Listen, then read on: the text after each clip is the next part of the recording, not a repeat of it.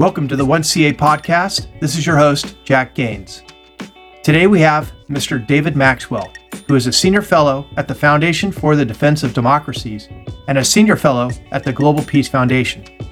David is also a senior advisor at the Center for Asia Pacific Strategy and editor of the Small Wars Journal. On this show, we will discuss U.S. strategic competition with Russia and China, so stay tuned.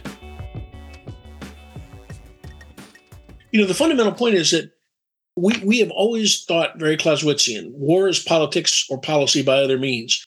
But for our adversaries, it is politics is war by other means. And this is really an ideological war that we're in, just like the Cold War. I hate to say that, you know, Cold War 2.0, people argue about that, but really it's right. an ideological based war, you know, that, that's fundamentally between closed societies and open societies.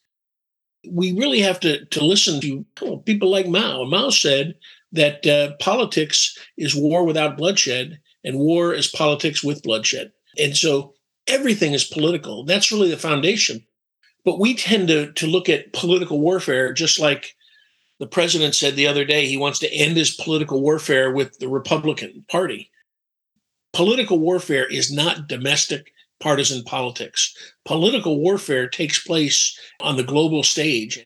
It is the competition among the uh, revolutionary powers and the open societies, the modern nation states, to protect the rules based international order, to make it work for all states. You know, whereas the revisionist powers and the rogue powers really attack that system and either seek to change it for its advantage to support authoritarian governance or seek to destroy it and replace it with their own authoritarian based governance.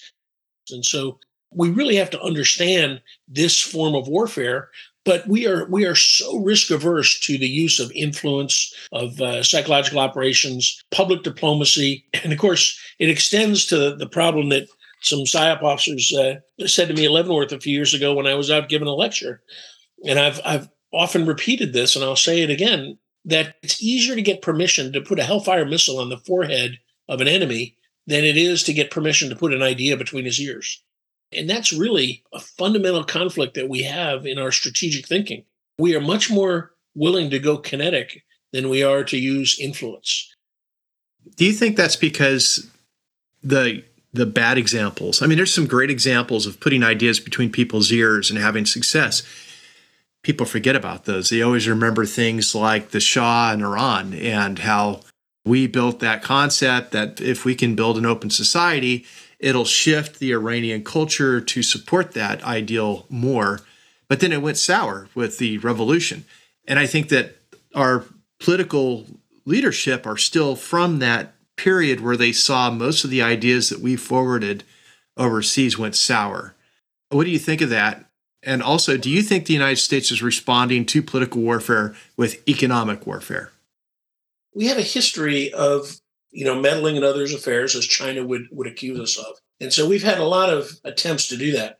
I would say though that you know we need to to think about less about trying to meddle in others' affairs, but give other people options. You know, we can't really control political outcomes in countries and, and change those countries, and we certainly should refrain from trying to change countries uh, to be like us. However, you know, there are you know inalienable rights. There are universal human rights. There are the natural state of of the human if you believe about it he wants to be free you know and and uh, and so there are things that we should support uh, which is of course you know the sovereign nation state but most importantly the right of self-determination. I mean, that's the principle that our nation is founded on. And, and what that means is we should not be trying to export our system we should be supporting allowing people to develop their own systems in accordance with their history, customs, tradition, culture. Uh, and, you know, we, we shouldn't be imposing our system. Now, I think that eventually countries will come around to wanting to be democratic. Uh, but of course, there's competition with authoritarian rulers and, and things like that. So, therefore, we do have to consider supporting resistance movements and helping those who want to help themselves to free themselves. You know, we should be able to do that. However, we we can't be going around the world and just trying to change systems or trying to turn Afghanistan into a Wilsonian democracy. That's just not feasible. And uh, you know, and of course, you look at our invasion of Iraq, which were rested on the foundation that if we got rid of Saddam, that democracy would break out through the Middle East. That didn't happen. But that doesn't mean we, we shouldn't be competing in the political warfare realm. The second part of your question was about economic warfare. You know, we do use the economic instrument of power in, in a very hostile way, and those are primarily sanctions. And that seems to be our go to. You know, it's almost like we've used the military so much that we want to have an alternative strategic method. And so now it is all about sanctions. And so we, we place a lot of emphasis on sanctions and, you know, do sanctions work or not? you know, like anything else, no single element of power, or instrument of power can be successful on its own. And and I would think what is really missing between the use of the military and the use of, of the economic instrument of power is the informational instrument of power. You know, and that's where we really fall down. We are very willing to use the military. We're very willing to use the economic uh, instruments we have, but we are reluctant to use information because you know this is the essence of everything. It's about influencing human behavior. It's about influencing decisions uh, whether they're strategic decisions by national leaders or they're individual decisions by the local population and how they're going to respond to different events and, and activities or actions by their government. And so we really pay information the least amount of priority and it's really should be the most important I title one of my lectures, you know, we have to learn to lead with influence. And that's where we should be focused on. But we're very risk averse and and we're we're also I think it's a, a product of our low self-esteem. You know, just recently, of course, the Department of Defense was was taken a task for some, you know, attempt at psychological operations. You know, this is where we really we really fall down. We like to chase the shiny thing. We want to do some covert action. You know, we want to use you know these these covert means to try to influence populations. The the weapon of the Cold War was actually truth. That was really our, our great strategic advantage. And we use that to great effect. And it's just simply telling the truth uh, to populations. And we did it through myriad ways, you know, using entertainment, using, you know, news, using all kinds of, of techniques that were, you know, not nefarious, not covert. Right. Uh, and, and this is the exact quote from, from John Collins. He said, Truth in the final analysis has proved to be America's most important Cold War special operations instrument. It exposes Soviet falsehoods, if and when discovered, and publicizes U.S. foreign policy, national defense positions in positive ways. Now, we're fortunate we have Voice of America, we have you know Radio Free Asia, Radio Free Europe, Radio Liberty. We have elements that do that. That's their job is to publicize U.S. foreign policy and national defense positions in, in positive ways. Uh, what we too often don't do is follow the dictum of Sun Tzu. And Sun Tzu says that what is of supreme importance is not to win without fighting, although that's important. It's to attack the enemy's strategy. And, right. and this is where we really fall down because we need to do four things. First, we need to recognize our opponent's strategy. Second, we need to have a deep understanding of what their strategy is, what they're trying to accomplish. Third, we have to expose it. You know, if we expose it, we can inoculate populations to that enemy strategy. And then fourth, we have to attack that strategy. And we attack that with superior information, the truth. And so these are the things that we have not been doing well. And, and part of it is because we really have no national level organization focused on political warfare, focused on campaigning in this space between peace and war, the so called gray zone. And I would also argue political warfare is irregular warfare, and it is military activity short of combat operations. And so, you know, this is what we really need. But of course, as you've alluded to, you know, everything seems to fall to the military to do. And, you know, as John Kirby used to say when he was the spokesman for the SecDef, you know, the military DoD is a planning organization. That's what we do. We plan, we plan, we plan. And and he's right. We don't have comparable planning capacities in our other agencies, and that's why there's always an imbalance. Unfortunately, the other agencies just don't have the the depth of personnel to be able to put against those problems, and therefore we are in a constant state of reaction. Right. Well, one thing I've noticed is the GEC originally was supposed to be that that information front for pulling together all the agencies, setting up a messaging and influence campaign, and managing it. And actually, the conflict with ISIS, Brett McGurk, he was good. He, he did a good job of rallying all the agencies, trying to keep both the conflict side of it as well as the influence side going. And I sat with him at Washington Institute and we talked about when ISIS was in Sirte, Libya, and we were getting ready to push them out, how we could promote that as a strategic pivot in order to detract any kind of support from coming in in the Middle East. And so he got it. It's just, unfortunately, I think that the GEC has become too DoD focused and IO focused. They forget about the public campaigns, they forget about the economic and political campaigns that have to go. And eventually, I would hope that they you know reconstitute that bigger picture stuff. I think they just need someone who's a visionary to, to lead it that way. Yeah the, the initial focus was really counter isis and and the uh, violent extremist organizations which unfortunately is too narrow a focus. You know it's important and you know that's one line of effort but at the national level you know we've got to deal with the entire range of threats and, and competition. And we just haven't done that now, people will call for reestablishing the U.S. Information Agency, um, you know, which sounds like that was a great thing. Uh, during the Reagan administration, we had the Active Measures Working Group. We know it was specifically designed to counter Soviet disinformation. All of these elements had good things about them, but we've never really had the national level ability to design and orchestrate and implement campaigns.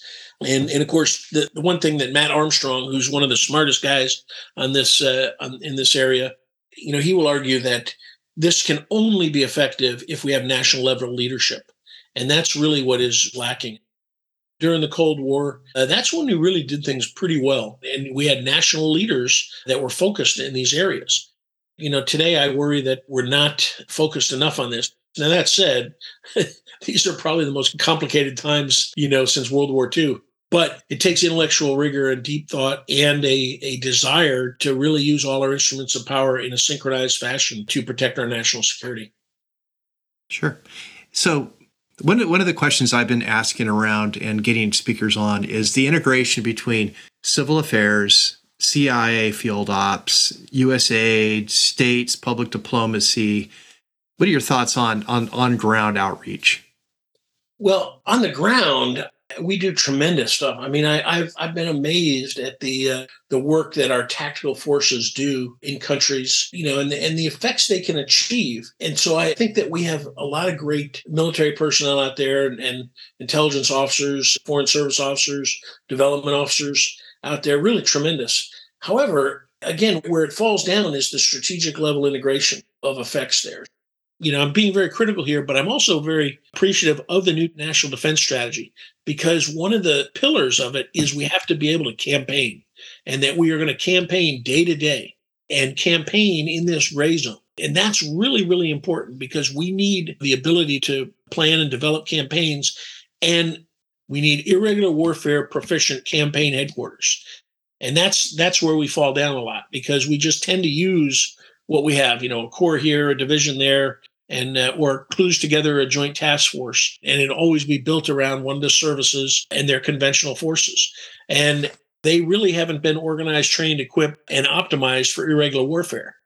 The new Army's FM discusses irregular warfare in a pretty good way, and it says the Army supports Joint Force commanders, but it recognizes that only Army SOF uh, is really optimized for irregular warfare activities. Others contribute as they can and should, but they recognize in Army doctrine that it is Army SOF that is the only force that's optimized for irregular warfare. Well, if that's the case, you know, perhaps we ought to be looking at SOF based irregular warfare campaign headquarters. And I think when you look at Syria, that has kind of borne out. You know, General Cleveland uh, really designed it that way, you know, that we would have a division level campaign capable headquarters for irregular warfare campaigning you know we can have multiple campaigns taking place around the world. And i think syria has has been a good example of that. Now back to your point if you could develop interagency campaigns i think you would generate greater synergistic effects on the ground. But because of the relationships we build among the interagency, we could really improve their capabilities. I mean, as I said, I think they do great work at the tactical level, but oftentimes that work is not synchronized, not orchestrated, and we could do better if we had uh, irregular warfare campaign headquarters. If we were to go for a major campaign like a counter China influence campaign. You see that as a JIATF style organization or an NSC interagency working group? How would you construct it? Yeah, well, I think you need to have an NSC interagency working group. And the reason for that is China is conducting global operations. And this is also, we have to rethink how we look at our geographic combatant commands because we tend to focus on, on geography and geographic location. But China is operating in every combatant command around the world. They're in Africa, in South America, in Europe, in the Middle East, and you know, and throughout Asia. So we have to be able to transcend our geographic boundaries, which constrain us. And of course, whenever you create a boundary, it's going to create a gap and a seam, you know, and a coordination problem. So, you know, you can either organize geographically or you can organize functionally. You know, that function would transcend those geographic boundaries. When you look at things like foreign area officers, so you send a foreign area officer to Africa. Well, they learn the French or, or a local language. Well, what about the large presence of the Chinese? Do they need to understand Chinese? Or do we need to send a combination of African and China FAOs to Africa? And so what we need to do is to have an interagency effort to help these countries to be able to exploit the resources that China is providing, but protect them from the debt trap diplomacy. You know, we see what happened in Sri Lanka with the port. That's a classic example there. Now, could our Commerce, Justice, Treasury have provided some advice to Sri Lanka? Either don't take that deal, or here's how you got to structure it. Exactly. bought well, the debt and had control of the the port and yeah. made China crazy. Yeah, that'd have been right. great. And so, so those are the kind of things we need to be thinking about because you know a, another port for China, you know, is is of great benefit to them. You know, that's inroads in the Indian Ocean. If we want a free and open Indo-Pacific, are we properly competing to uh, to keep it free and open? You know, I would say that that's one strategic failure of a free and open Indo-Pacific. I have no doubt that India sees that as a strategic pivot between China and their border issues, and then having a port at their south side. Absolutely. So those are the kind of things that we need to be looking at, and and maybe we are, but frankly, I'm not seeing it we we tend to write a lot of strategy, and there's a lot of goodness in our Indo-Pacific strategy at the White House, our national security strategy, our national defense strategy. But you know, too often we write these and then we admire them. You know, we admire all these strategies, and we are not disciplined enough to drive execution of those strategies or to develop campaigns that are based on those strategies. And so that's where the discipline of, of national level leadership is really required. David, this is really great. Now, off mic, you discussed your time in the field and how your team had to plan against a national strategy and also fight through authorities. So, can you take a moment and discuss that? Uh, one of the things I'm most proud of, and, and I learned a lot from Lieutenant General Dave Fridovich when he was the commander of 1st Special Forces Group. I was the commander of the 1st Battalion. We went to the Philippines. And first thing we did was conduct an assessment from the national level to the tactical level. And, sure. and from that assessment, you know, working with our, our Philippine partners, we developed a campaign plan. And in that campaign plan is the ability to train police. You know, that usually falls to ICITAP and to USAID. Right. And but we knew that we weren't going to get the resources. And so we wanted that authority uh, to be able to work with not only the military, but the police as well, because it was so integral to the, the counterterrorism and counterinsurgency fight. And so we put that in the campaign plan, and that came back as approved. And we had the authority to train their police. So, you know, rather than saying, well, we don't have the authority to do that, we say we need the authority to do it. And, right. and we put it in the campaign plan. Uh, and when you develop a campaign plan from that, then you, you know, to execute, assuming our, our leaders uh, approve executing that plan, in that plan should have, of course, what resources you need and what authorities you need. And too often we start with well, what authorities do we already have? What programs are already in existence, and how can we couch them together, clues them together to uh, to do what we think we want? And and so we're always using band aid solutions rather than starting from ground zero. And and so this is what we really need to do is to to look at the at the problem, you know, conduct a thorough assessment, which is something that SOF should be making a huge contribution. The, the ability to conduct an area study, area assessment, target audience analysis, or civil reconnaissance, civil information management, all of those capabilities that exist within uh, within SOF should be contributing to estimates, to strategic estimates, uh, and you know from which we can derive campaign plans from. All right, I think I've used up enough of your time, sir. All right. Well, thanks. This was enjoyable. I was like, uh, you know, I like talking to somebody who's interested in these areas here. you know, to, to, get a to get a kindred spirit on uh, on these issues. So. Thank you for listening to the 1CA podcast with your host Jack Gaines. I want to give a quick shout out to retired Colonel David Maxwell for coming on today. David also spoke on Korea policy and strategy, so stay tuned for that episode. If you are interested in coming on to the show, contact us at capodcasting at gmail.com. I will have that email and David's bio in the show notes. Lastly, if you haven't done so, please like and share the show with your friends and leave us a review on Apple Podcast so others can find us. 1CA Podcast is a production of the Civil Affairs Association.